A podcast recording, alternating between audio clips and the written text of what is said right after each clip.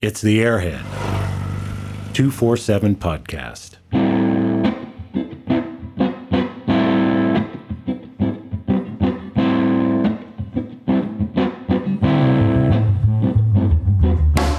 The Airhead 247 podcast, powered by Wedgetail Ignition Systems, state of the art ignition for your 247 Airhead. Proudly made in Australia by motorcyclists who love their BMWs. By the BMW Motorcycle Owners of America, who invite you to ride inspired. And Boxer2Valve.com, the premium supplier for all your airhead replacement parts. Now, let's get this thing fired up. Well, we're back at it again. Hello, everyone.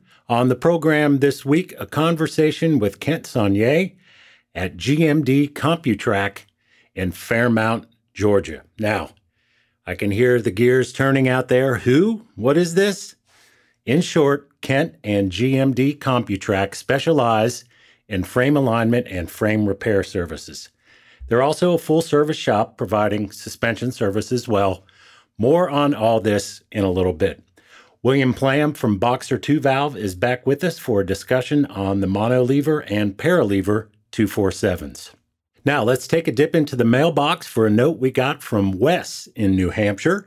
Wes is a Marine Corps vet and worked as an aircraft mechanic and crew chief on the MV 22 Osprey. Very impressive credentials there, Wes. He tells us a buddy of his had a R80 RT, and with his background in aircraft mechanics, he developed an appreciation for the 247 engine. Fast forward a few years, Wes now has two, that's right, two R65s in his garage. Wes is also among the under 40 demographic that is keeping the enjoyment and tradition of the 247 Airhead alive. So we're glad to hear this. Thanks for listening and riding Wes. Keep it up. Raw's glad to hear from listeners. Drop us a line anytime with whatever is on your mind. Airheads with an S, airheads247 at hotmail.com. A few bits of news and notes before we go any further. The GoFundMe for Hans Muth is still up and running. We've got a link to the page in the About section of this program with more information. And just a reminder where would we be without Hans and his innovations and imprint on the 247? So please consider checking out the page and making a donation. Also, Brook Reams R80ST charity auction is up and running. Many of you will recall our chat with Brook about this bike and build a little earlier this year. It's a real stunner. And those of you who are familiar with Brook's YouTube page and website know his meticulous attention to detail. The bike is amazing, and the funds from the auction go to a great cause. That's the Motorcycle Relief Project. Again, we'll provide a link in the About section of this program for more information. Okay, Kent Soignier is our guest this week, and I had a need for his services recently, and man, was I glad to have him around. Pictures of the bike and the repair process we're discussing in this episode are available for perusal on ADV Rider. That's Adventure Rider. Check the Airhead section there and search 1977 R100S Refresh. We'll pop a link to that thread here as well. So off we go to Fairmount, Georgia on the Airhead 247 podcast. Okay, we're on the line with Kent Soignier at GMD CompuTrack. And Kent, first thing I want to ask you, uh, your last name, Soignier. Uh, what's yep. the, the origin uh, behind that? It's French Cajun. Um, that's exactly what I was thinking. Yep. And so you still have relatives, family, friends down in that neck of the woods, or what? Yeah, all over Louisiana. Oh, man. So if I were to go down there on a Saturday night, uh, maybe go to a little bar or club out in the bayou somewhere, might I run into a crazy Soignier somewhere? I don't know about the crazy part, but it's, it's a good possibility. Yeah. okay, fair enough. there's a couple uh, a couple hundred families with that name. All right. Okay. Any musicians in the in the family? Well, uh, Joel Sonnier. It's a different spelling, but they say it's from a from the same name. Apparently, somewhere along the line, some kid went to his first day of elementary school and didn't know how to spell their name, so the teacher changed it inadvertently.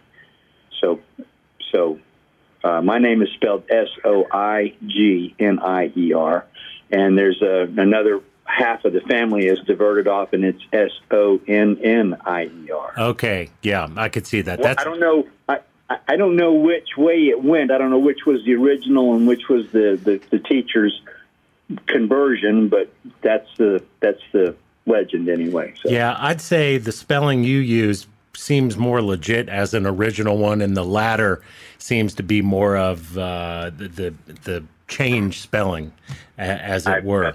Well, the last I thing like- on last thing on this, I don't want to uh, go on too long about this. I'm just curious, what are some of the let's call them variations people say to you on your last name if they're not sure how to pronounce it? Oh, good grief! Saganier, Sognier, Sojourner. Uh, it goes on. That's funny. Well, I, I'm going to pat myself on the back and say when I uh, first met you and went down there, I had a feeling that's what it was, having been down to Louisiana a bunch of times and, and whatnot. So, Yeah. okay, fair enough. Fair enough. All right. So, time to get on to what we're really on the phone about today, and that's GMD CompuTrack. So, let's just do a little 101. What exactly is GMD CompuTrack? Okay. Uh, GMD is a three dimensional coordinate measurement system that when we put a motorcycle in front of it and, and, and do the measurement process, we get a, a three dimensional understanding of the bike's alignment and its geometry. GMD is the initials for Greg McDonald, who was the, the mastermind behind this. He's based in Sydney, Australia. He uh, he worked on software and hardware iterations for 10 years before he came down with the the, the result of what we use now. And w- Um, and when was that? And when was that first brought to market, so to speak?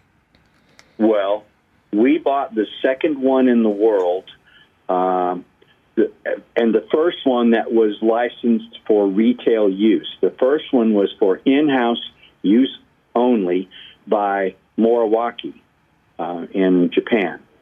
A little bit of brief story on that. Uh, Mr. Moriwaki is married to Pops Yoshimura's daughter, and uh, um, Greg presented the technology to them, and Pops Yoshimura was so impressed with it, he stroked the check for his daughter to put it into their company.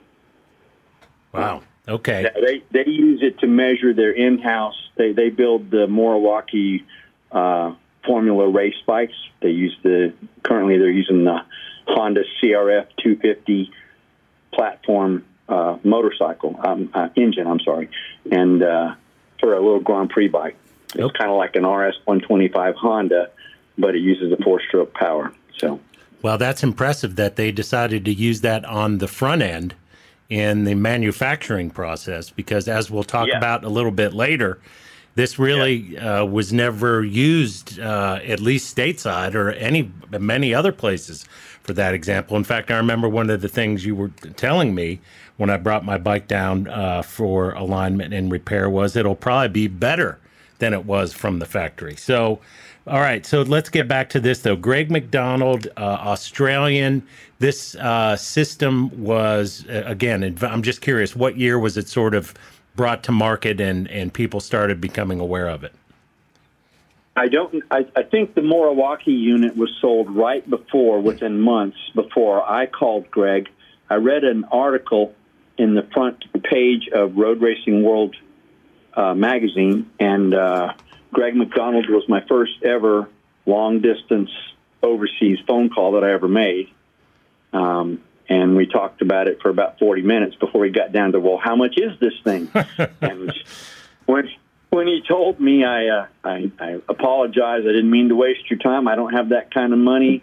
It's been nice talking to you, and uh, good luck with it. So, about a week later, he called me back and said he had had six phone calls from the article. Some of those people had money to pay him cash for the price that he was asking for it.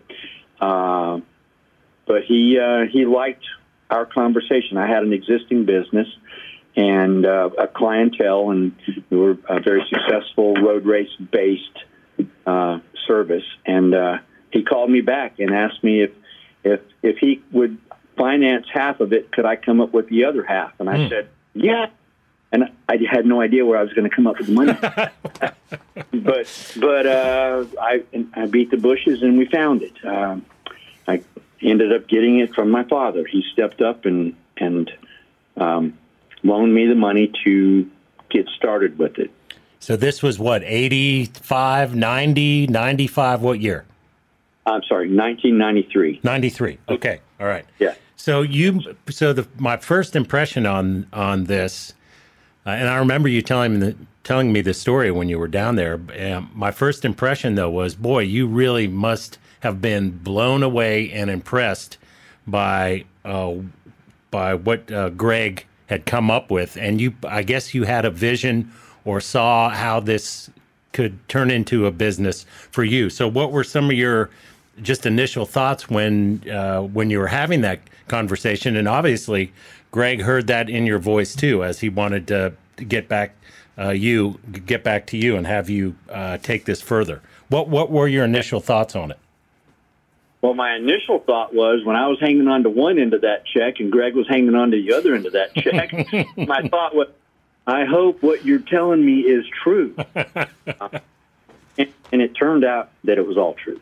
Um, yeah, I was a straight shooter. Ne- never, never made up anything, and, and the uh, potential that he explained that the machine had was was all very real. So, um, and other than that, I I didn't know where it could go. I just knew that it had great potential, and you know, it, it uh, we start with straightening frames for that foundation, and then we move into geometry stuff, and and then that ties into suspension settings, et cetera, and, and it's all a package. But having the the ability to analyze a bike's alignment and its geometry quickly and extremely accurately uh, is proven to be very, very powerful. Yeah. And what were you doing motorcycle wise at the time? Were you, I guess you were racing then already? You had a speed shop, a sport shop. What was going on uh, at, at, that time in the mid 90s when you, when you first purchased it? Okay. Well, coming up to that point, uh, we had a company called Cycle Nuts and Bolts Racing, and it was in uh, Clarkston, Georgia, and uh, which is about a mile outside of the 285 bypass around Atlanta. Actually, I came to work there because the lead mechanic, his name was Vic Fasola, he was on the road with Scott Russell tuning for him, tuning his Yoshimura super sport bikes. And uh, so that opened up a void that the business that, that I moved into there um, needed a needed a mechanic. So I took that spot, and I was immediately exposed to all kinds of racers uh, like Scott Russell and Jamie James, and, and the, golly, the list goes on and on with uh, a bunch of star racers. Um, a lot of a lot of people passed through that shop. Aaron Slight came through that shop one day from Australia. Um, so anyway, we I ended up buying the Dynojet Dyno, one of the, the I, I think we bought the '98 one that was ever built. Um, and so we were building motors, building race bikes, we had no idea what we did not know about chassis setups. Um, but I thought that CompuTrack would fill that void, and it absolutely did. So, now, so we, yeah, we were just doing, doing uh, race prep, race repairs, and street bike work, and you know, so we had it, we had it going on there. Okay, and you were were you also riding and, and racing yourself? Yeah, yeah, I've, been around racing since the early 70s and uh, started with motocross and hare scrambles and uh, dabbled in flat track racing. I rode observed trials for a while and I, I would be outside the fence at Daytona with my fingers in the chain link fence, looking in, going, "How do I get in there?" and and uh, la- later on, I wanted to know how the hell I could get out of there. So That's funny. it became all consuming, but but we've we've been very successful with it. My um, starting with cycle nuts and bolts, and then into GMD CompuTrack, uh, we have. I haven't tried to make a list lately, but last time we did, there, we've had thousands of race customers who won championships, races uh, at the regional level and national level, and some at the world level. What you're doing there currently, and when I say currently, let's just say that means I don't know the past five five years or so. Is it a combination of building, tuning, race bikes, suspension, and frame repair, like something you did for me, or how over the past five years, sort of, what is the breakdown in the in the work you do? Okay, going back to a little bit farther than that. Yeah. Up to, from from 1993 up until 2007, when the economy tanked on us, um, we were dedicated chassis specialists. And meaning I didn't do carburetor cleanings or tire mounting or general repair of any kind. We had uh, half a dozen mechanics working for us, straightening, measuring and straightening bikes and building suspension. Um, and then uh, when the economy tanked, uh, that kind of dried up a bit. I mean, it, it really fell off. So we, I, in order to survive, we started uh, doing more general repair, cleaning carburetors, mounting tires, doing tune-ups, a little bit of engine work here and there, and just kind of whatever would come along to keep the doors open. Now, uh, in the last five years or, or more, um, I'm, I'm, I'm I've got a couple of people at the shop that do the general repair stuff, and I just kind of stay out of it. I'm very focused on um, getting the uh, the chassis side of things, um, keeping paying it, attention to that, and, and really focusing on that myself. Yeah, I can remember when I was down there, and I guess this was well over a year ago now, but uh, you had a Harley Bagger race bike, which I, you know, I'm not much into the racing. I kind of heard a little bit about what those were, uh, and then when I when I saw it on the lift, uh, okay, now now I, I understand. I don't I don't know why, but I understand what it is. Well, yeah, that that's been a um, quite a boon to the crowds at uh, at the road races, at the professional road races, the Moto America rounds, where the bagger races are, are highlighted.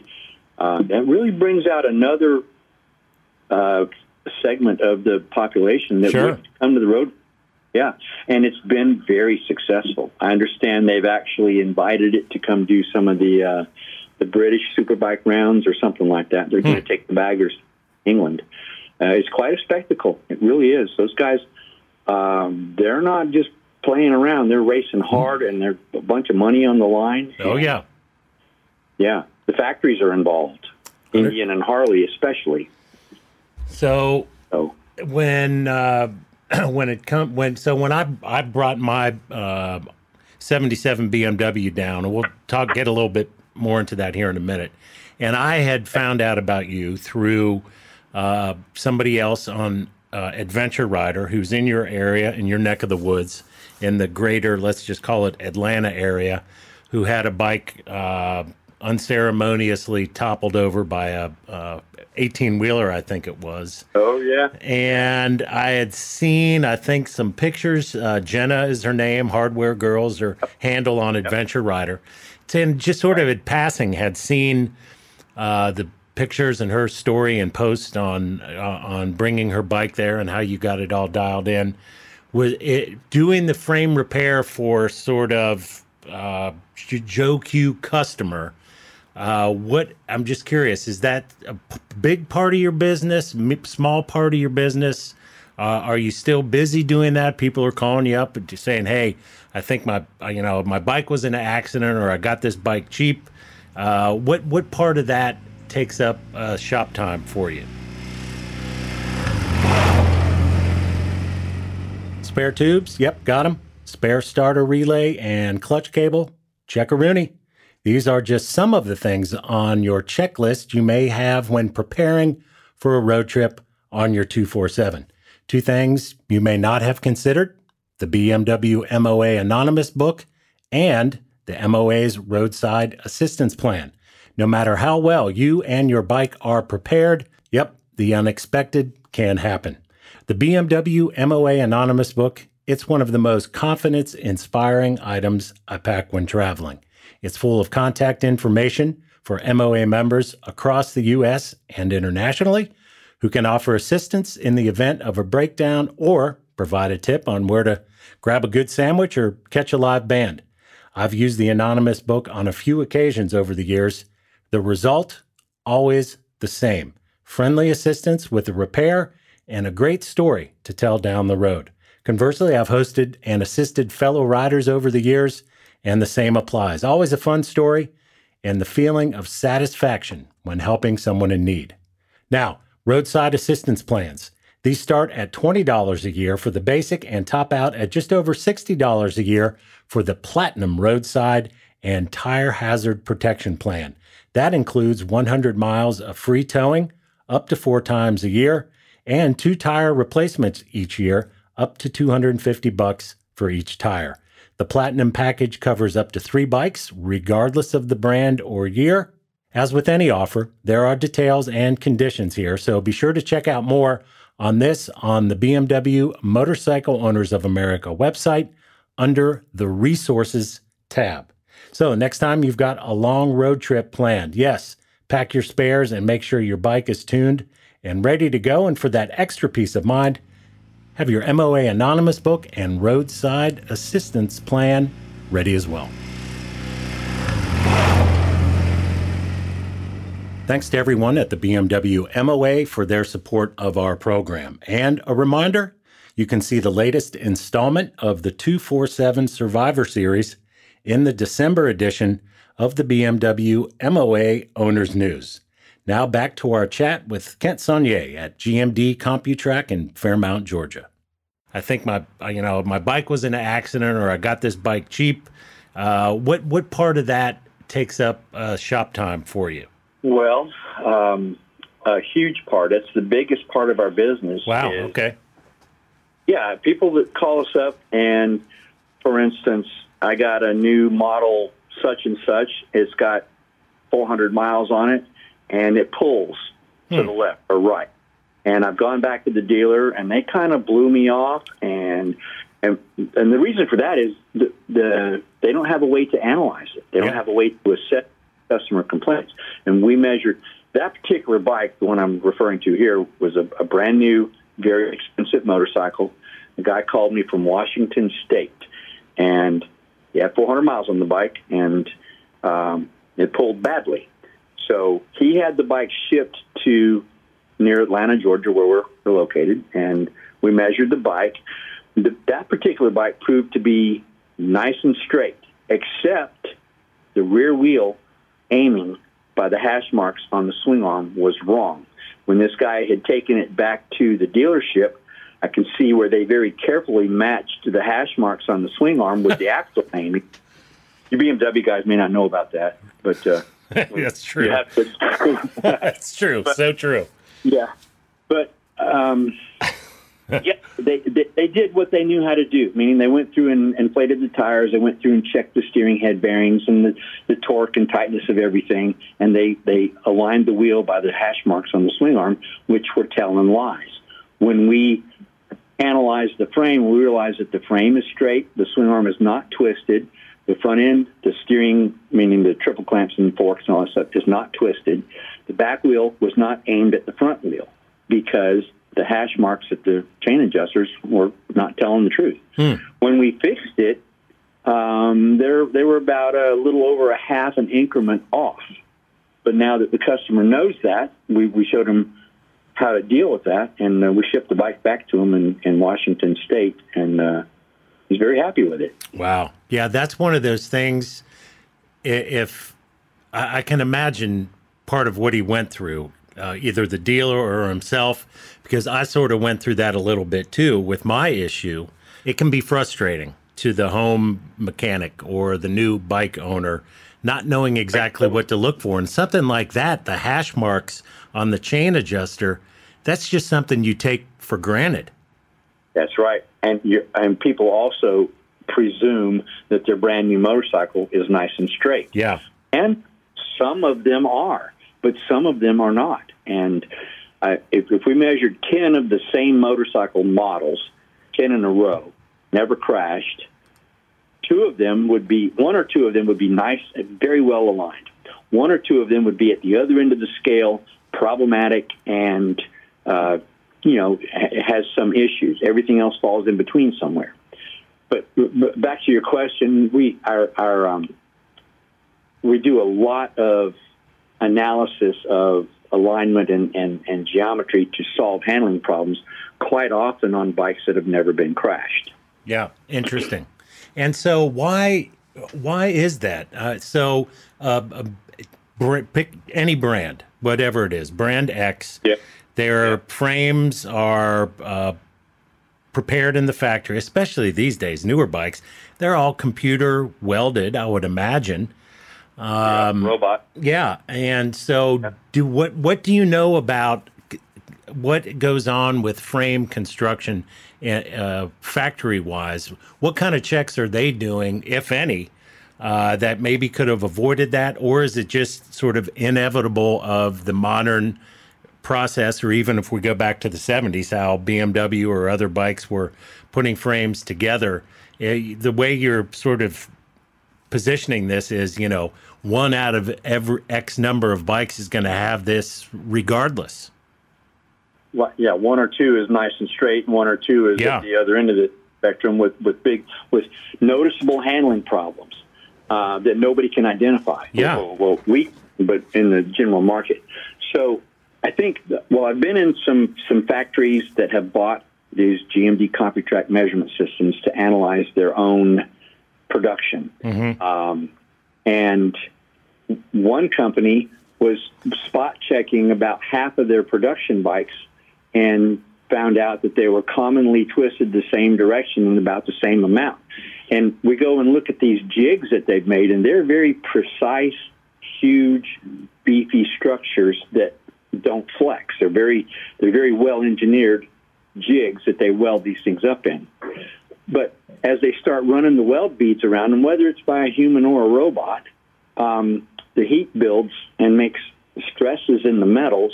And when they, so these stresses are all there, kind of countering each other to a point. And when they unclamp it from its jig, the stresses equalize and the thing warps.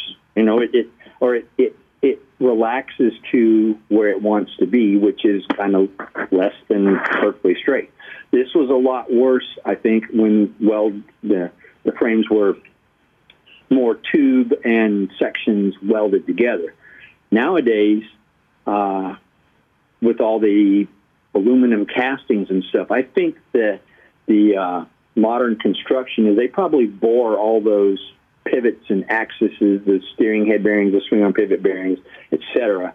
All those things are probably bored in one process so that they're on very true and square. And the modern bikes do tend to be a bit better than they were 15, 20 years ago. And going back to the days of um, some pretty notorious wobbling motorcycles, uh, all of those that we've ever been presented with they wobble when they're not straight, and when we straighten them, the wobbles go away. So a lot of a lot of bikes back in the day were, you know, quite un unstraight. You know, are there are, were there worse offenders than others when when we're talking about you know 80s 70s 80s bikes or 60s bikes of vintage vintage rides?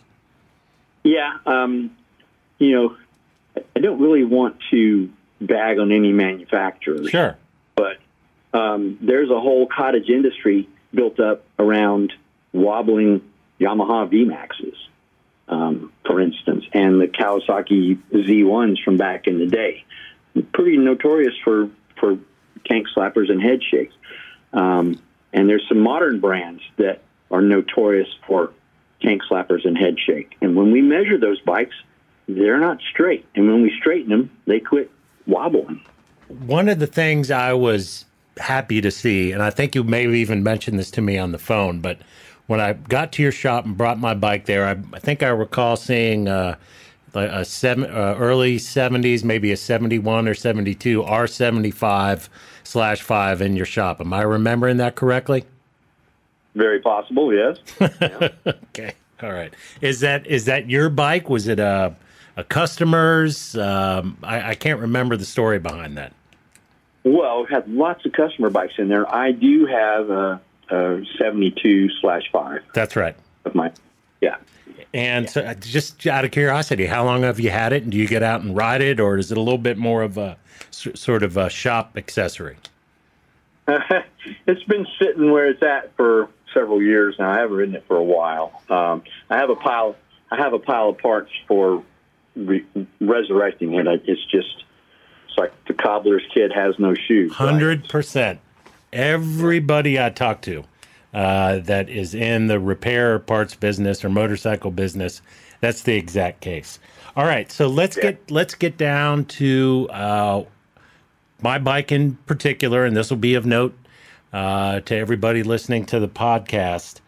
Here was here was the story uh, on my bike. So I purchased it from a Facebook ad that had been up for almost four or five months. And okay. the, the bike was advertised with a salvage title. Okay. Okay. And I called the owner, talked to him. His, and without going into all the details, and again, this was a 77 R100S. So this is ostensibly a one year model uh, with the paint and spoke wheels and some other things. Well, spare all the details. Uh, most people listening will know. So the owner says to me in so many words, Well, I've had the bike. I'm, you know, one owner. I've had the bike. I was involved in a quote unquote low speed accident where somebody hit my left fork and the bike had some damage to the fairing, uh, the there's a little dent in the tank. The insurance company said, "Well, look, you know, you need to these paint these parts need to be uh, you need to get new parts. Uh, go to your dealer and order it. And of course, you know this the closest dealer was in Youngstown, Ohio. This is, I guess, in the early '90s or something, and you couldn't buy those parts anymore. So the bike was quote unquote totaled. And the guy told me all he did was buy a new inner fork stanchion, not the outer part, just the inner fork uh-huh. stanchion, the chrome uh, chrome part. Put it on there, and apparently he wrote it as is for a number of years. So, fast forward uh, to 2021, whenever I was, I bought it, summer 21, 22. Uh, I get up there. The first thing I notice, I'm looking at the front tire and I can see the wear pattern on the tire is all on the right side. Uh huh. And I looked at that and I thought, God, this guy, I mean, is this like a reverse NASCAR track this guy was riding on all this time? You right. know, it was just, yeah, right hand, yeah, right hand turns. And uh, I didn't say anything or think anything about it. I got on the bike. Now, the bike ran, started up fine. It was good. Uh, but I immediately noticed it was pulling to the right, and I looked at the tire and thought, "My." And you know, you, you might have been guilty of this. I certainly wasn't. I know a lot of people listening have been in the past where you've made it this far. You're looking at the bike, and you're sort of you see the problem, but you're almost ignoring it. right? I mean, I probably knew then and there what was going on, that there were some handling issues or the forks were bent because he told me about the accident, but my brain was just not allowing me to process that information. Conversely, uh, it was a really good price for the motorcycle. He had been trying to sell it for a while and it was well, well, well, well, well below market value. So I thought, in spite of it all, I'm going to go ahead I'm going to take a chance on it. I'm going to buy it. It was a good price. I get home. I go through my sort of refreshing process on the bike. I get to taking it out for the first ride after I've done a lot of things to it. And the pull new tires, uh, new bearings, uh, rebuilt the front forks, all that kind of stuff, new steering head bearings, all those things on the front end. And I'm thinking, yeah, it might have just been one of those things, you know. Uh huh. Zero. It was it was none of those things. It was pulling right. really bad to the right. So, like I think this uh, example of the customer you had uh, with the newer bike, I was calling friends, calling people, saying, "Hey, what about this? What do you think this is? Oh, it's got to be the bearings. It's this, that, or the other thing." And I'm just thinking, no, you know, I mean, I know I could have missed something, but uh, I wasn't really doing any complicated sort of repairs and procedures. I'm right. think I'm thinking about it. One day I'm in the garage and the bike's all together on one piece and I just it's sitting next to another uh, R90S and it just can't it catches my eye. I almost I, I f- could physically see how the the forks were uh, out of alignment. So I'm looking head on to the bike. I could see they were uh, going over uh, to the left if you're looking at it head on. I got out a uh, just a straight carpenter's level. Started doing some uh, comparison from a, a known good bike to that bike, and immediately thought, okay, it's bent. 100% it's bent. I got on the phone, I called you, and next thing you know, I'm down there and you're looking at the motorcycle. So, first off, I just told that whole story. Is that, let me just ask you, is that a common sort of refrain or story you'll get from somebody in, in, in my position? I bought this used bike. It's not handling right. I've checked this, I've checked that. I'm at the, my wits' end. Can you look at it? Absolutely. We okay. hear it all the time. Yes. Very common. Let me just say, I get down. You're in you're in Fairmount, Georgia. And so what we did was, and this worked out really nice. We sort of s- scheduled a time a month or two in advance where I would arrive. Let's say I got there, I think on a Thursday night, came to your shop first thing Friday. Uh, you had the bike all day Friday, and then even part of Saturday if you needed it. But you said, look, you know, I can probably get this done uh, in a full day. This is the only thing that's going to be scheduled. And uh, sure enough, uh, that's exactly how it worked. Uh, I dropped the bike off Friday morning, came back Saturday, probably around 10 or 11 o'clock, and I was out the door ready to go. So I know you saved the sort of worksheet on my bike. Tell me what you found uh, when you put it in the jig and started checking it. First off, when somebody wants a one day appointment like that and you're coming from afar, uh, we try to make everything as seamless and, and smooth as possible. Yeah. Part of that is suggesting to you or the, the owner of the bike how to prepare it so that we can get right to what we need to do by removing all the body work, the gas tank, the headlight, the exhaust system, and it, that list varies with you know various models. But uh, you you had all that fairly well prepared, obviously, or it would have taken longer than it did. But um, the first thing we do is set the, well, as I roll the bike to put it in front of CompuTrack, I'm feeling it. I can feel the fact that this bike, when, when I've got it balanced up where it's balanced in my hands, it looks like it's leaning. When I set it, when I, when I, when I move it to the point where it looks like it should, it wants to fall to one side because it's out of alignment. So, so I've assessed this before I even got it in front of CompuTrack. And as badly bent as your bike was, that was kind of that that comes out. I can feel it when I roll it across the shop floor. And then I stab the brakes a few times to, to kind of check for free play in the fork legs and the brakes and the steering neck bearings. Kind of again assessing things. And we put the bike on stands to in front of CompuTrack to measure it with the front wheel off the ground, I sweep the steering back and forth through its left to right lock, and I'm feeling the steering head bearings for any notchiness. And then I'll get down in front of the bike, grab the axle, the front axle, and and pull back and forth, checking for free play in the bearings. As I move on through that, I, I uh, check the, I spin each one of the wheels and look at the any brake discs and the rim to see if there's any run out, any wobble in that stuff. Um, and then uh, then I put the targets on it and sit down at CompuTrack and put in your information. Then I measure the bike, and it gives me this report, which I'm looking at a copy of your bike right now. Your bike I first became a regular customer with Boxer 2 valve a few years ago when refreshing an R90S. William and Edward Plam's video repair series, well, that was a go to reference. It made that job and repair session much easier and really an enjoyable process. Boxer 2 valve carries only the highest quality parts, mainly manufactured by OEM suppliers, so the fit is perfect and the repair, well, it's done just one time. Fitment and applications for all parts are clearly listed. To quickly find what you need, you simply enter your year and model of your bike, and you'll see only the parts that fit. Shipping, that's always fast, with most orders going out that day at 2 p.m., and shipping is available to all parts of the globe. Boxer 2 Valve carries a wide variety of premium special tools and maintenance items, many of those unique to their catalog.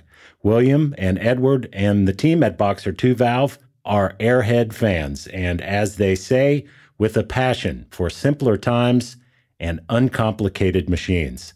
Check them out for all your parts needs, boxer2valve.com. That's the number two, boxer2valve.com. Well, glad to have William Plam back with us again. So, I recently purchased a 1994 R80 RT. And as a side note, we'll have a chat I recorded with the seller of that bike in a later program. But back to our topic today. When the RT landed in the garage, I started noticing some similarities and maybe more importantly, differences between the monolever and paralever bikes, both of which were at one time being produced simultaneously. So this conversation, it's not an exhaustive discussion of these models, but we hope an interesting and informative one that covers some of the notable aspects on the last run of the 247 Boxer. Back on the line with William Plam from Boxer 2 Valve. And William, uh, our topic today, uh, sort of torn from my pages of recent happenings. I just bought a 94 R80 RT. It's a German import uh, so it's in kilometers, and I'm constantly just kind of trying to guess what my mileage is and, and, whatnot. I know what the calculation is and uh, essentially what that is, but uh, I'm enjoying the motorcycle. Uh, it's a late model RT, so a lot of improvements towards the end of the 247 run on that motorcycle. Really a treat to drive. One thing I noticed though, and just going over this when I was getting familiar with the bike, there are a lot of design elements and engineering things that are different on a late model RT. We're talking about mid uh, 90s towards the end of the run, and uh, uh, versus, I should say, a paralever bike, a GS or an R100R of the time. Lots of different parts and things that didn't cross over. And just as a way to sort of set this up, I'm wondering why BMW was still using two sort of different switch gears, shift levers, uh, seat cowls, trunks, and things like that. Do you have any insight as to why they were sort of running two sort of different assembly lines, so to speak? They they couldn't. Uh, they were running two different production parts and lines on these bikes. What's your what's your thought on that?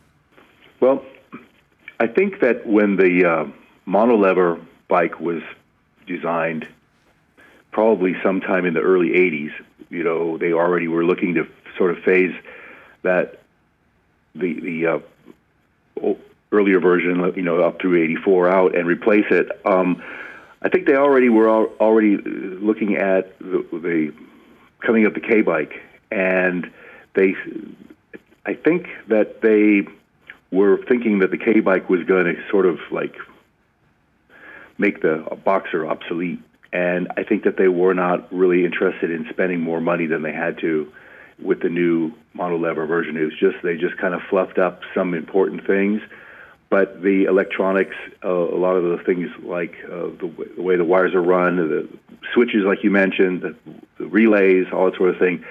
They, they just kind of ran with that because it worked and it was just path of least resistance. That was my kind of observation on it. Yeah, path of least resistance is a good way to put it. And so the mono lever versus the twin shock.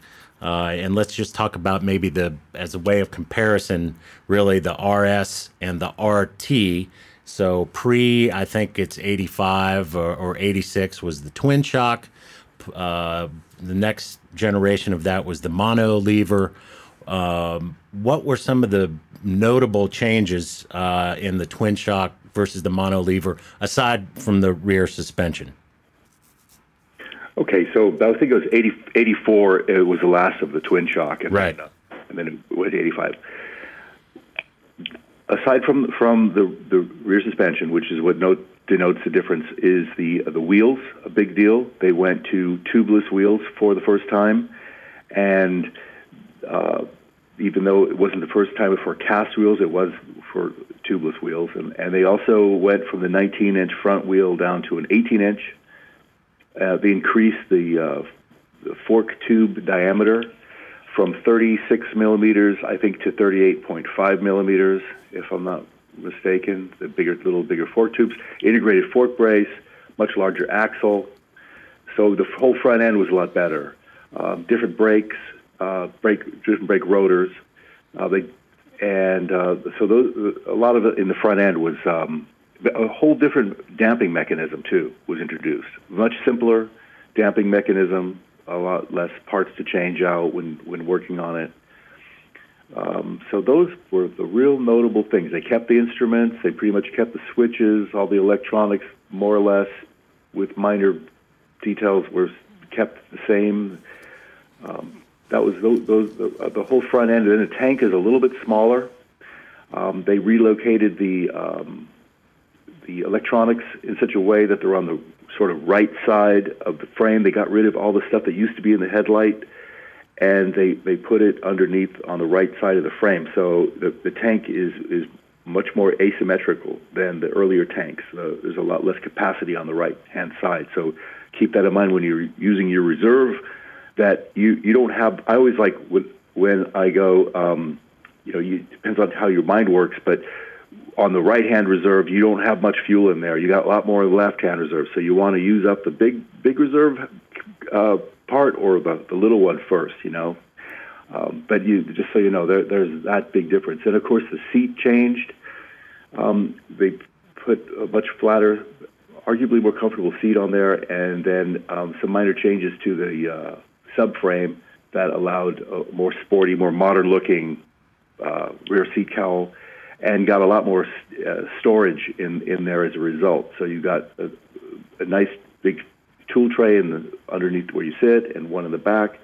So there were some pretty significant little upgrades in that on the monolever. Um, I think I touched on most of them there. Yeah, and one thing uh, I noticed uh, is uh, now all, I think all these bikes going forward from 85 on, uh, the RT or the RS, all of them were going to have dual disc setups. Um, but if I'm not mistaken, William, you you could fore or aft on the fork leg placement for the brake calipers. Some models had it in the front, in front of the uh, caliper, caliper, and some were behind it. And I think it's you can even swap those uh, I don't know exactly. I think I just read this anecdotally somewhere. But am I correct in saying on some models it was fore and some it was aft? I think on the monolever bikes that we're talking about, mm-hmm. You know, the non-paralever, I think they were all in front of the caliper. Okay. I believe, yeah. But there was one model that had a single disc, and that was the R65, and in Europe the R45. Okay. Um, yeah, they had a, a single disc um, non-ventilated, as I recall, and it was um, the way they got the extra stopping power was that they had a 48 millimeter caliper, 48 millimeter piston, and the um, the uh, dual discs had two 38 millimeter calipers. So, okay. Yeah, so that there was that, but uh, it's pretty rare and uh, you don't they, they, didn't bring many of those into the U.S., but you you will see single disc bikes all, uh, okay. around the world. All right, fair enough. Uh, and yeah, again, I'm thinking more. Yeah, you're introducing a 65 or an R45 in there, and uh, but when we're talking just about basically what was available in the United States at the at that time.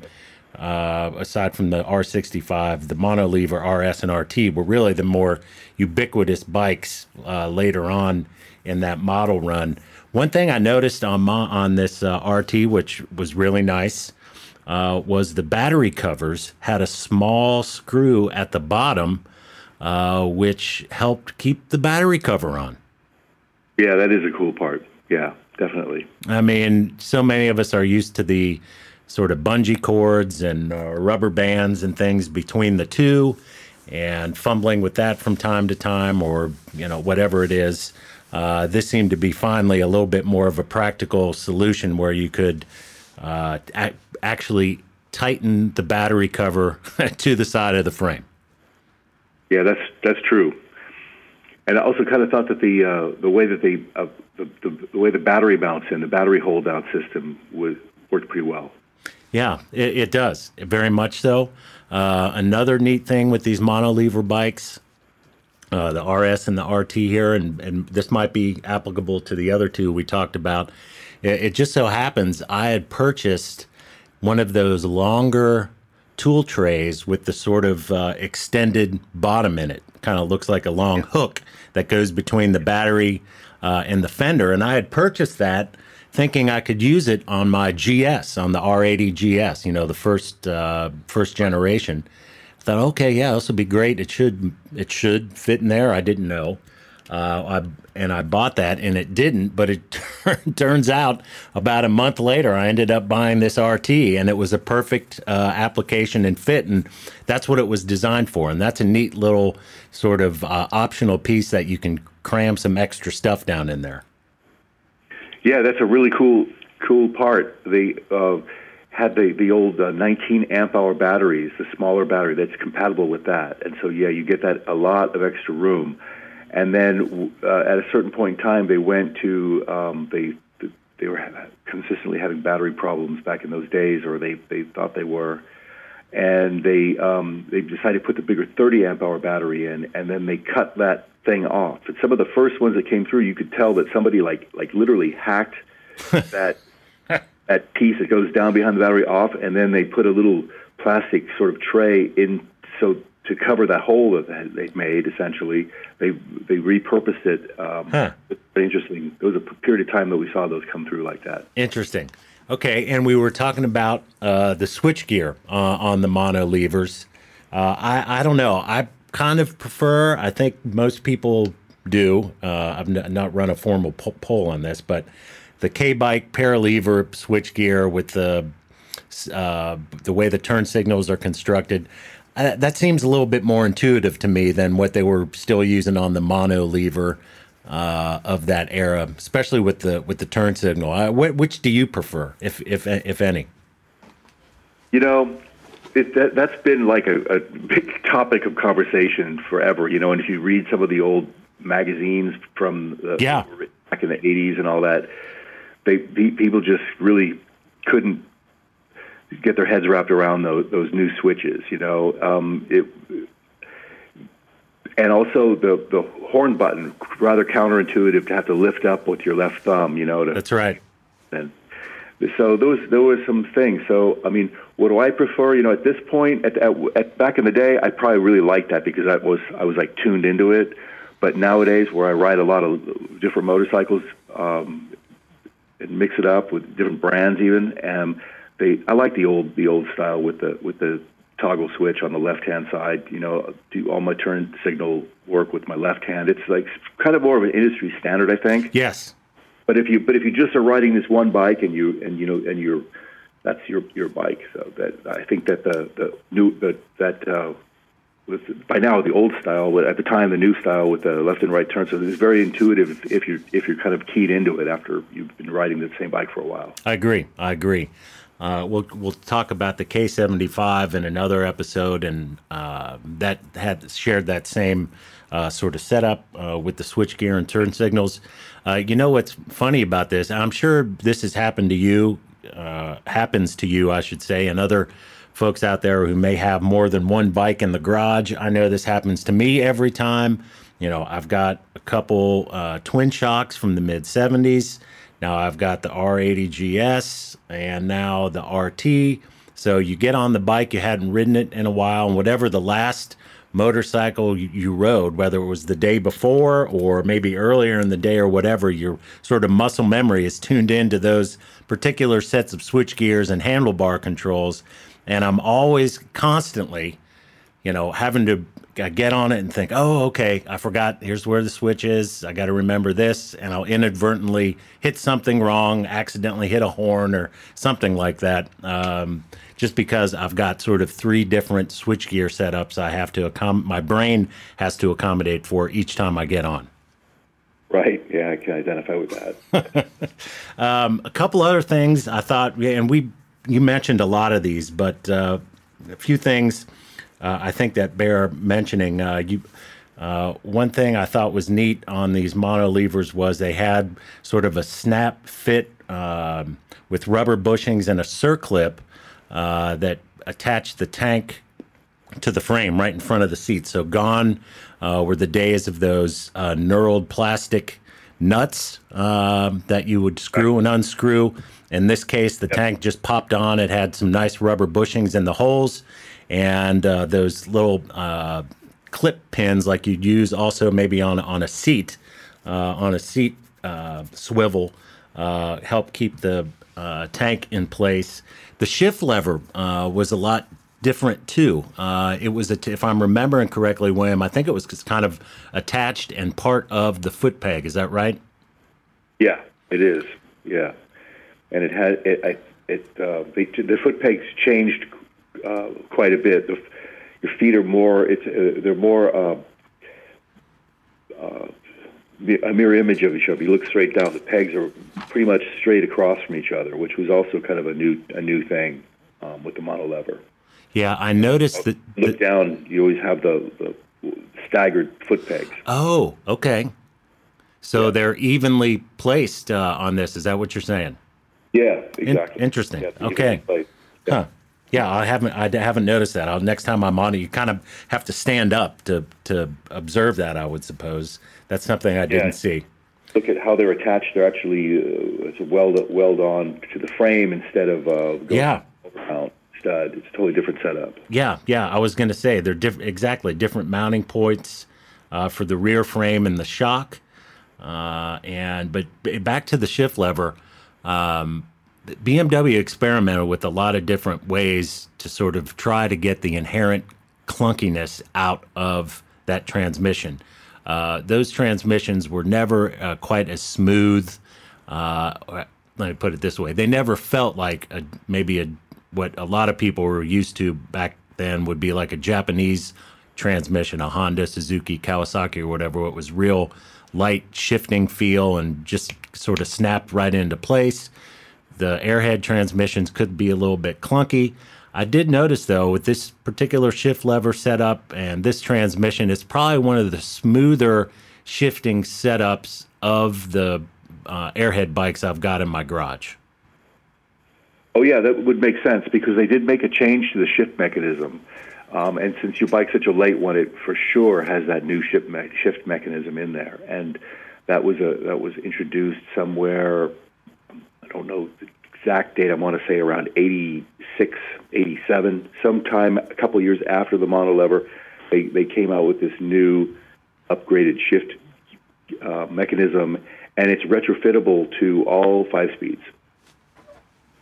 Yeah, it makes a big difference. There, there's no two ways about it. And if you're, uh, if someone out there is considering uh, a transmission rebuild, uh, or you know you've got the need for it, you've decided uh, something's finally falling apart in there and you've got to send it off or you're doing it yourself, that is is a great, great up uh, update, upgrade to do uh, on your transmission. So, William, sort of wrapping this um, topic up here, the the mono lever RS and RT versus the paralever uh, paralever bikes of the time.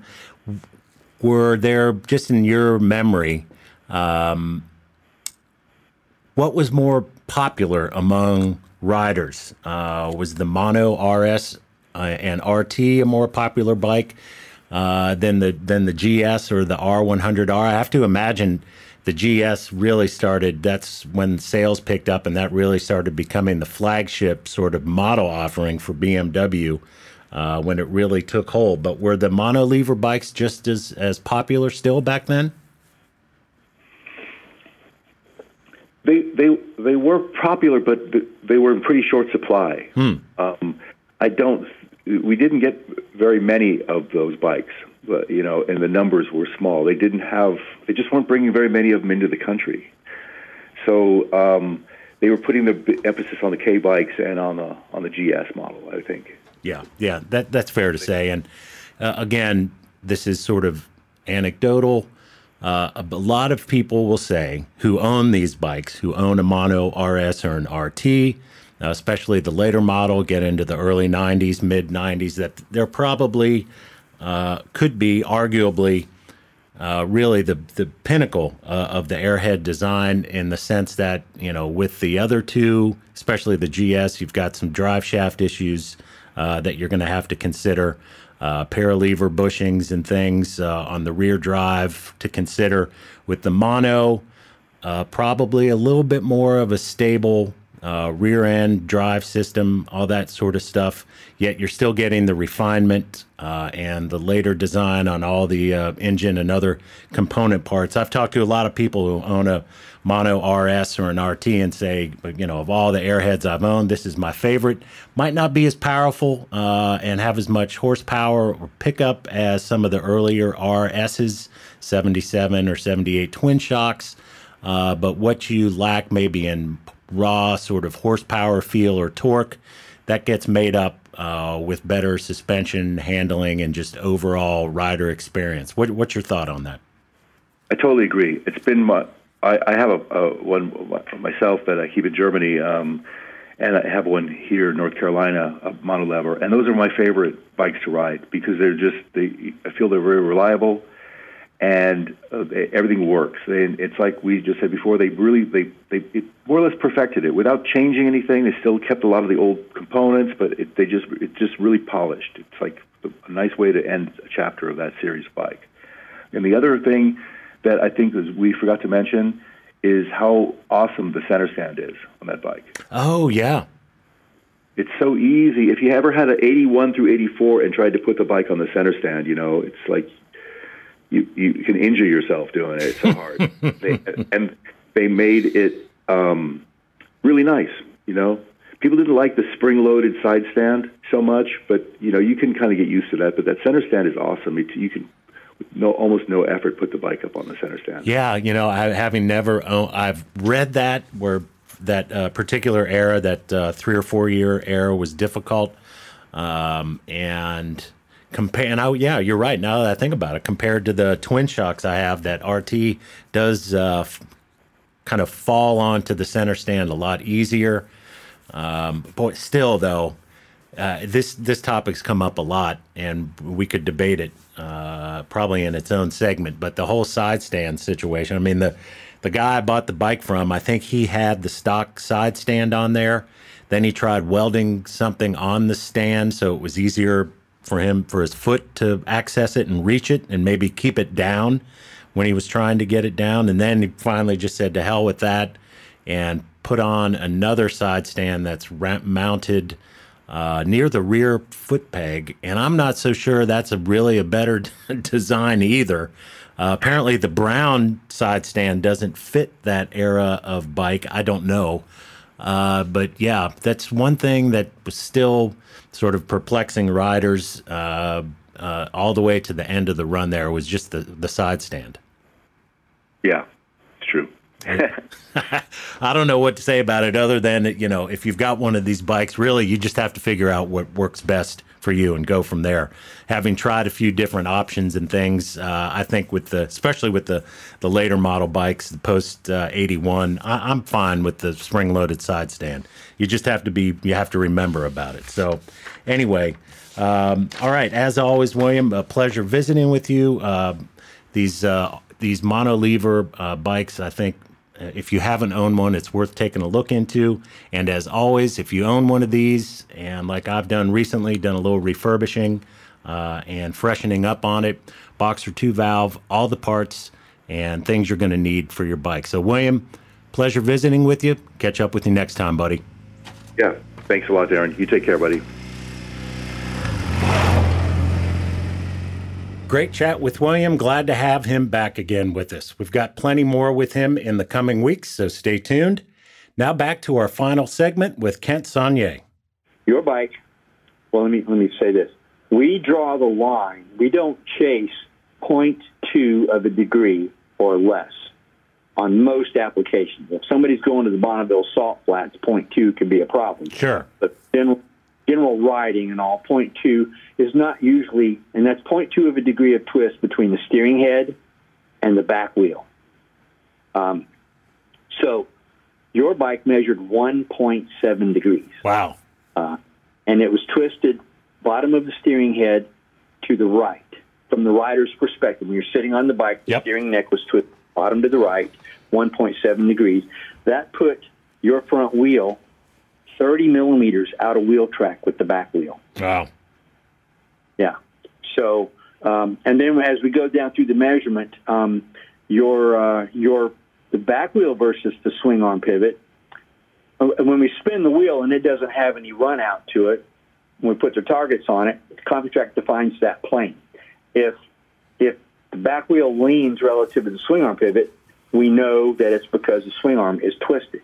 Yours was 0.1 degree, so it's very, very minor and, and not a problem by itself, but the, the main frame had a big twist in it. Once we've assessed, and then there's a whole page of information that's just kind of the the worst part of yours was the twist in the frame between the neck and the swing arm pivot. Everything else was relatively minor. When we put the bike, then, so then we take the front end off the bike. The front end assembly, meaning the triple clamps, the fork legs, and the front wheel, goes through its own assessment and correction process to make it very parallel, make the two legs parallel to each other. In the process, we spin each of the fork tubes in V blocks with a dial indicator. Um, just to, to explain that to your listeners, um, if you put a, a shaft, you lay a shaft with a, a V-shaped cradle at the opposite ends of the shaft. When you rotate it, if the shaft is straight, it doesn't wobble. If it does wobble, it ain't straight. And then, so we find where the, the bend is and put a dial indicator on it, and we can read it down to less than a thousandth of an inch. Um, we draw the line at three thousandths of an inch. And uh, so um, we, we, we go through the process to prove that the fork tubes are straight, and then reassemble the front end and make sure that two fork two fork legs are very parallel. Um, and then once that's all pinched up and square and true, we set it aside, and then we go to the, the jig where the, the rest of the bike is put in the jig. Typically, most motorcycles we do that with the engine in place, the swing arm and rear wheel in place, so the bike is positioned in our frame jig on the swing arm pivots.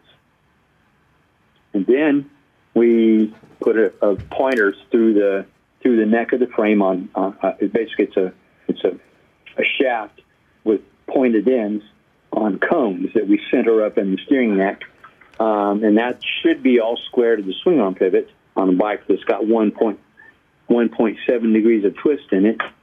Um, that's that's huge. Yeah, let me jump in there and, and, and just ask you. So, when you got that initial reading, you probably thought to yourself, well, how in the hell was somebody riding this motorcycle? Well, I mean, we, yeah. Uh, well, when when when we when you ride a motorcycle that's got a one degree twist in it, and people do ride those in for our services, Yeah. they got a one twist in them.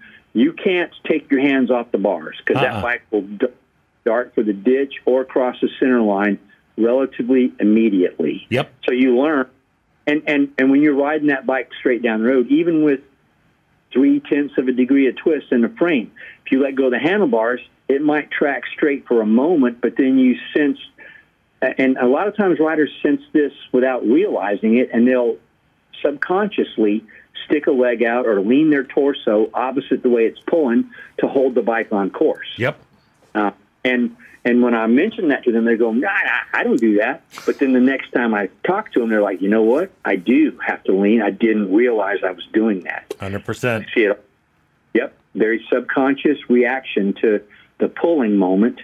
Um, so that's just that's an indicator if a bike if you have if your bike is pulling, it's not straight. No, and I and I can remember uh, again pre repair. I when I would take my hands off the handlebars, yes, it was going hard to the right, and my the counter move, and I did not put a lot of miles on the bike in this condition.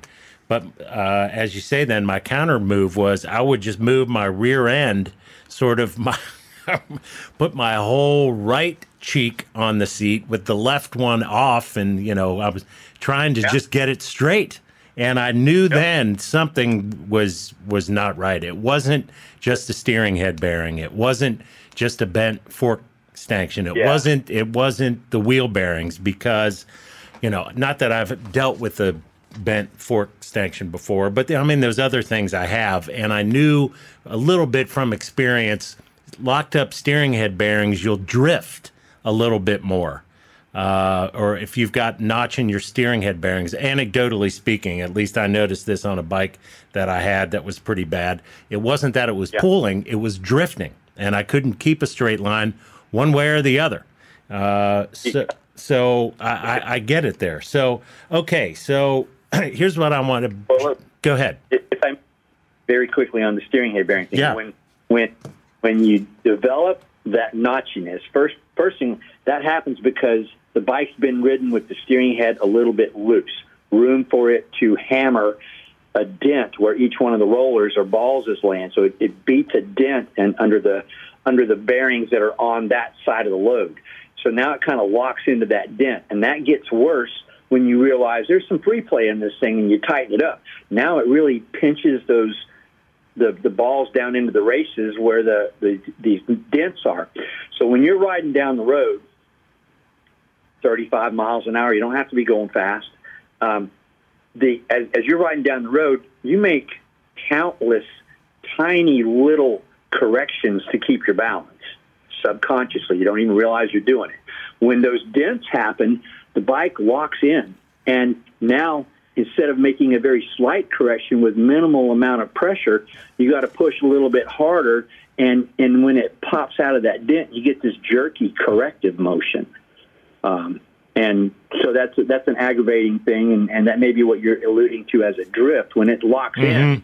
in, it's kind of going the direction it's pointed, and when you want to make a little correction, you've got to overcome that detent that it, that it has.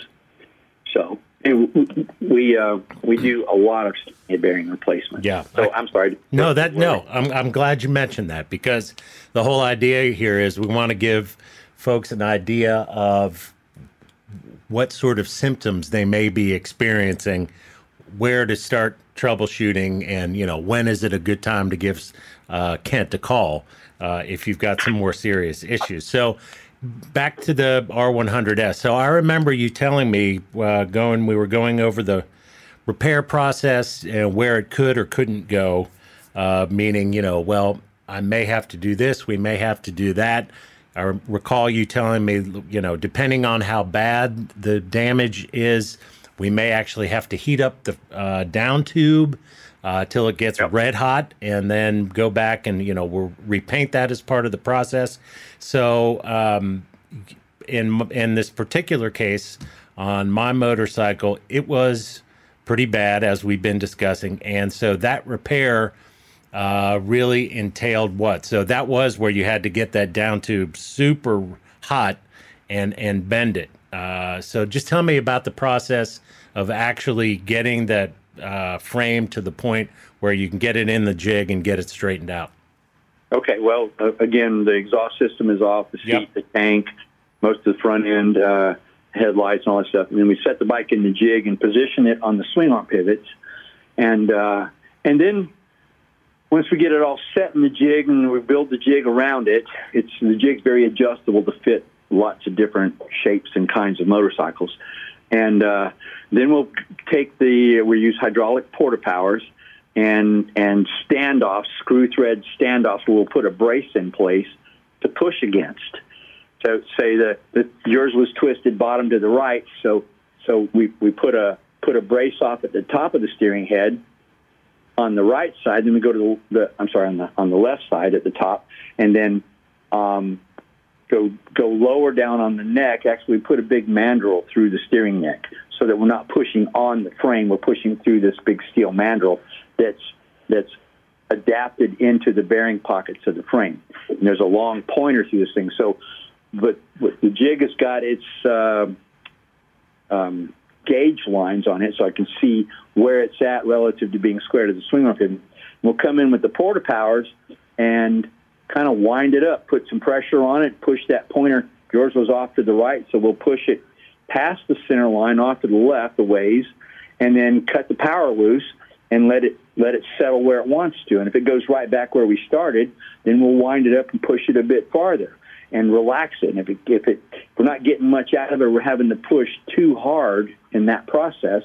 That's when we'll we'll we'll wind it up off the left side of the strike plate and get the torch out and and look at where the things need to flex.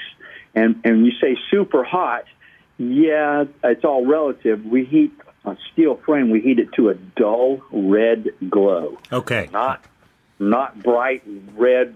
You know, just I mean, we're very conscious of the temperature that we heat it to, and we have controls for doing aluminum as well, not nearly as hot as steel has to be. Sure, because you but, don't want to do any structural damage uh, to the actual yeah. metal itself. Exactly. Yeah. Yes. Right. We don't want to. We don't want to melt it into a puddle. You know. and, uh, so, so there's a point where the the memory um, loses its I mean, the, the metal loses its memory. And, and so what we're looking for is to we push this thing off to the, the, the direction it needs to go, farther than center, heat it up, take the pressure away, and let it relax back. And what we're looking for is to fall back on center.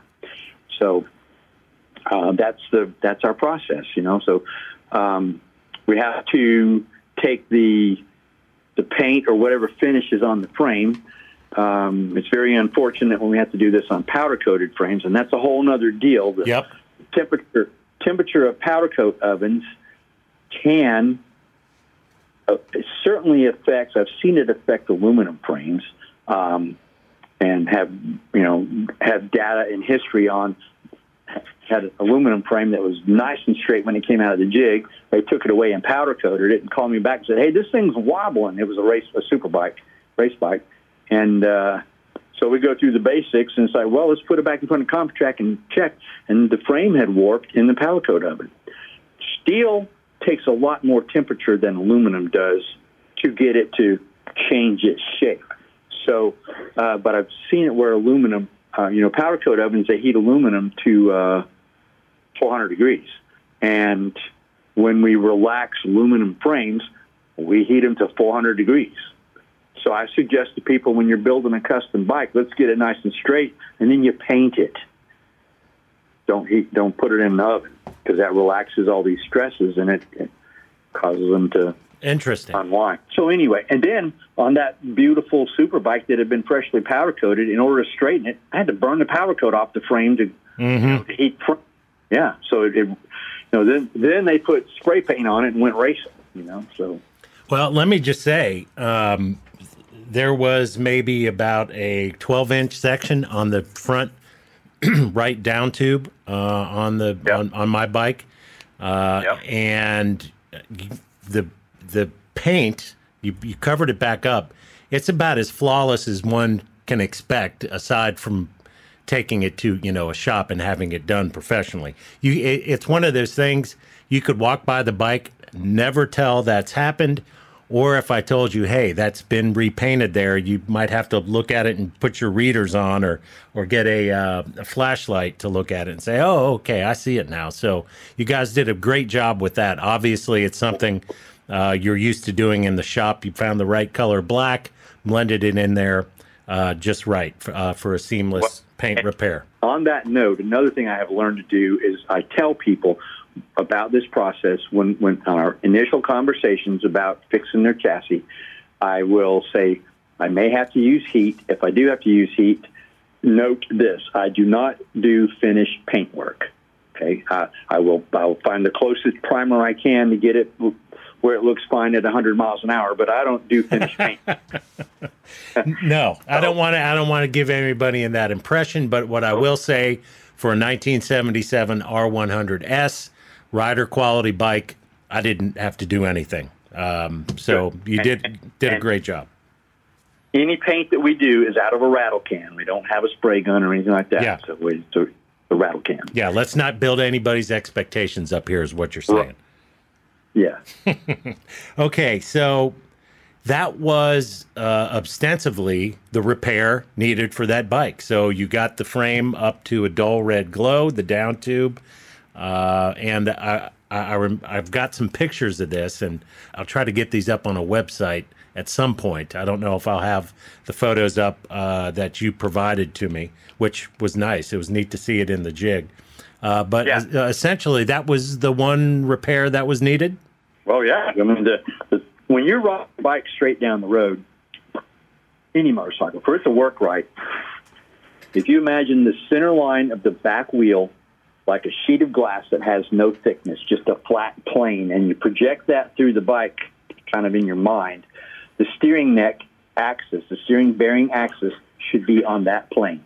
And you can have you can have a, a 0.2 degree twist in the steering neck of the frame relative to the swing arm pivot, say bottom to the left, Yeah. and then the swing arm and the back wheel could be leaning 0.2 of a degree top to the left. Those add up. Now you've got almost a half a degree of twist front to back, and that's a bike that's going to um, do something. It might pull, it might wear the tires unevenly, it might do head shakes on deceleration, it might do wobbles and on high speed runs when you're on the gas hard in fourth gear. It may start wobbling because of you know the the twist between the steering neck, ultimately the front wheel to the back wheel should all be on one plane when you're rolling straight. So if there's any twist in any of those components, and it can be all within sort of tolerance specs, meaning a couple of tenths of a degree one way and and and the other end of the bike a couple tenths in the other way, and those add up, and, and you've got a significantly crooked motorcycle. And then, and then you throw in the variables of rear wheel aiming by chain adjustment, a twist in the triple clamps, um, one way or the other, and and yeah, and that's a bike that will just misbehave. And you know, I'm not not bagging on any general repair shop, but they don't have a way to identify that. No, no, no. yeah. So that's where we come in, and we do a lot of work for other professionals, people, pro race teams, send us, and they've got all kinds of programs where they can look at wheel loading and spring loading and and um, all of their data as far as geometry and suspension stuff. And they've got some pretty fancy programs that they use that all um, are based on that company measures an example motorcycle or five of them, and then they they assume that all those bikes are like that, and, and there's variables, you know. So when we measure a bike, we're not making any assumptions. We're Sure. measuring what's in front of CompuTrack, and um, so those race teams will send us their race bikes to quantify them, so that when they use these programs, they're putting in known values that we've established instead of what the manufacturer of that equipment, that program, uh, presumes all the bikes are supposed to be. So I want to Okay. I, want to go with the questioning line of questioning this way now. So in again, my repair was from a um sort of sideways collision on the front forks. Apparently, Yep. um, there are all kinds of crashes and ways frames and front ends and swing arms uh, can get bent up. Uh, aside, i- is there a frame, Kent, that uh, cannot be repaired? Well, there are some designs that we cannot put in our jig. If if it was the only, if, if it was worth it, it could be done. Uh, for I mean, you want me to name a specific motorcycle? Sure, why not? Okay. Well, uh, GL 1800s. They're they're they have a reputation for um, a little bit of instabilities uh, in certain situations. Certain models, I, they won't fit in my jig. they're just too bloody big Yeah. to put in my. Okay, uh, so they're out. Um, I've done some of the smaller GLs, the older ones, 1000s, 1200s. Gold, and we're talking about gold wings. Yes, sir. Yes, sir. I cannot do a GL 1800. Um, I can measure it with CompuTrack and tell you if it's well aligned or not. If it wobbles, it's not well aligned, and I can identify whether it's the frame or the swing arm. or the front end. Um, another one that we cannot put in the jig as normal is the uh, the XB series Buells, mm. uh, X, XB9s, XB12s, and mainly there because the the jig is designed to position the bike on the swing arm pivot so that everything can be trued to be square and perpendicular to the swing arm pivot.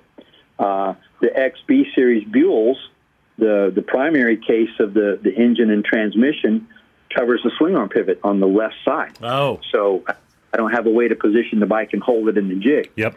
There's some others too. There's some shaft drive bikes that don't have good access swing arm pivots. So, so uh, there are some bikes that it's impractical. But for the most part, if it's if I can see the swing arm pivot on both sides, we can figure out a way to hold it in the jig. Okay. Um, what about? And I've got.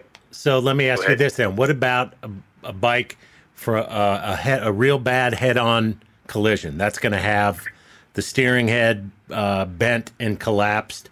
And let and let me just say this on the th- this is an interesting note here on the airhead frame, and you may recall this, uh, where the steering head bearings located. There are two tabs on either side, welded gusset welds, I guess, gusset pieces, metal gusset pieces.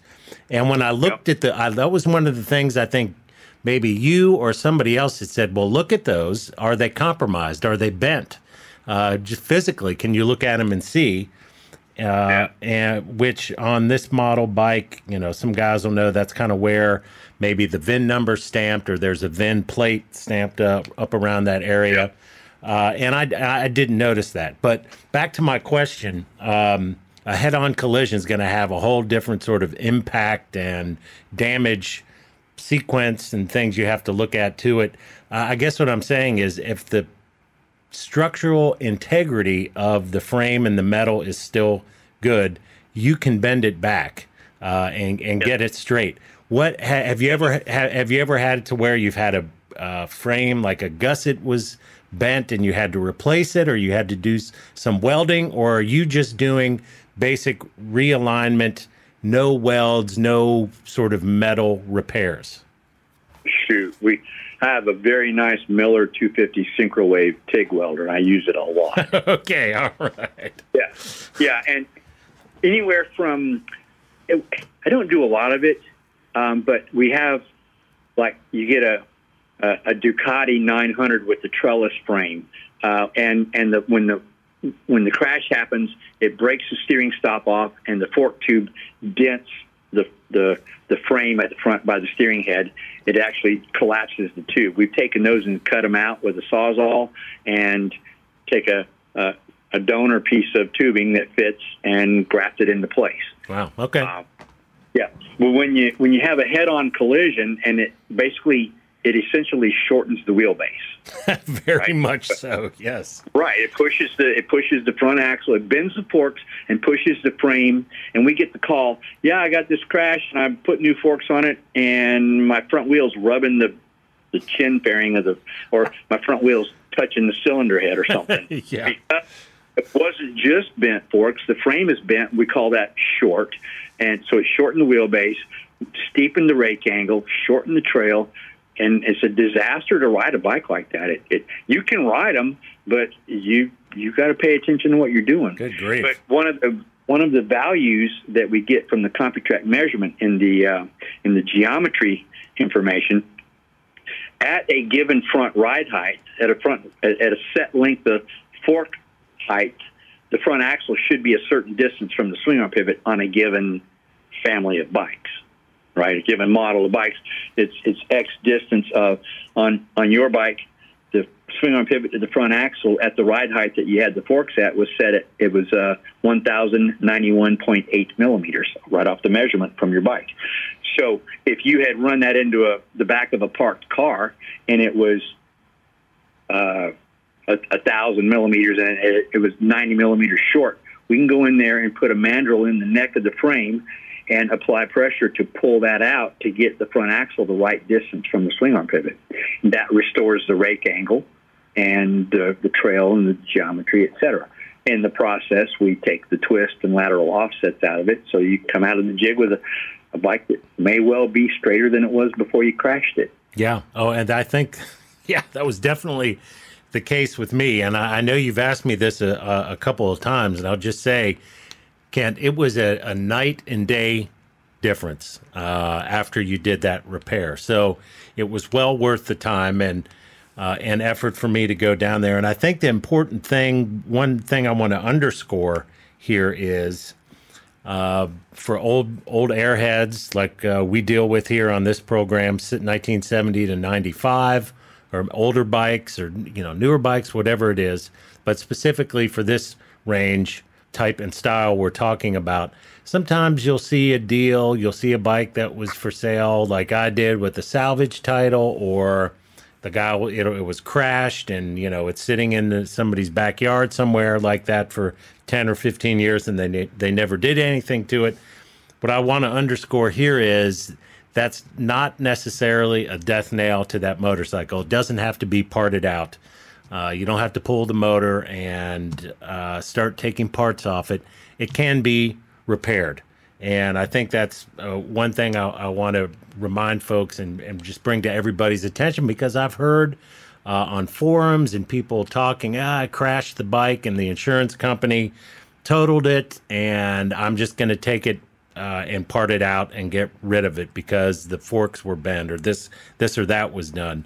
This is just a reminder. Yep. Hey, there is a service out there to get this bike back to where it was, maybe even better than it was when new. Yep. That's right. We do a lot of it. Uh, again, uh, GMD CompuTrack, and is it is it still CompuTrack Atlanta? Am I remembering? Is that on the website or just you can? Yes. Well, if you just go to GMD CompuTrack, you'll it'll it'll steer you to us also. Okay, so. and uh, as I mentioned, Fairmount, Georgia is the location. I guess that's a little. It's a little bit, uh, maybe an hour or so west of Atlanta if my my memory's uh, correct. And it was I, it, it, was a neat little town. I remember the shop was on the corner of the court square. You've got a sort of yep. o- open uh, floor plan in the shop with old wood paneling. You go in there, it smells like tires and. You know, I mean, it's what a motor. When I walked in there, Kent, I was like, I really felt at home. I was like, yeah, this is what a motorcycle shop should look like. Yeah, we're not glass and chrome like your big time dealers. That's we're, we're old, time motorcycle shop. No. All right, Kent. Well, look, I really appreciate you taking some time uh, to visit with us today and go through that again. If you've got a bike that you've crashed or you find one that has some crash damage, don't send it out to pasture. There's there's hope for it, especially if you've uh, got a bent frame and you're the you're the one to call to get it done. So I appreciate all you've done uh, for me, Kent. Keep it up. Cool. Well, thank you very much.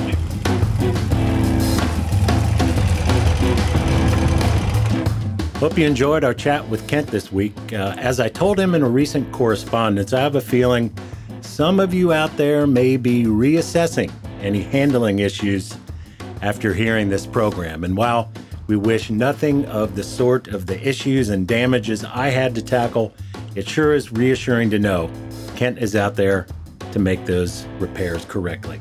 Thanks for being with us again. Until next time, so long, everybody. The Airheads 247 podcast is distributed and produced by From Off Productions. Our producer engineer is Jeff Glover. I'm Darren Dorton. Look forward to catching up with you next time.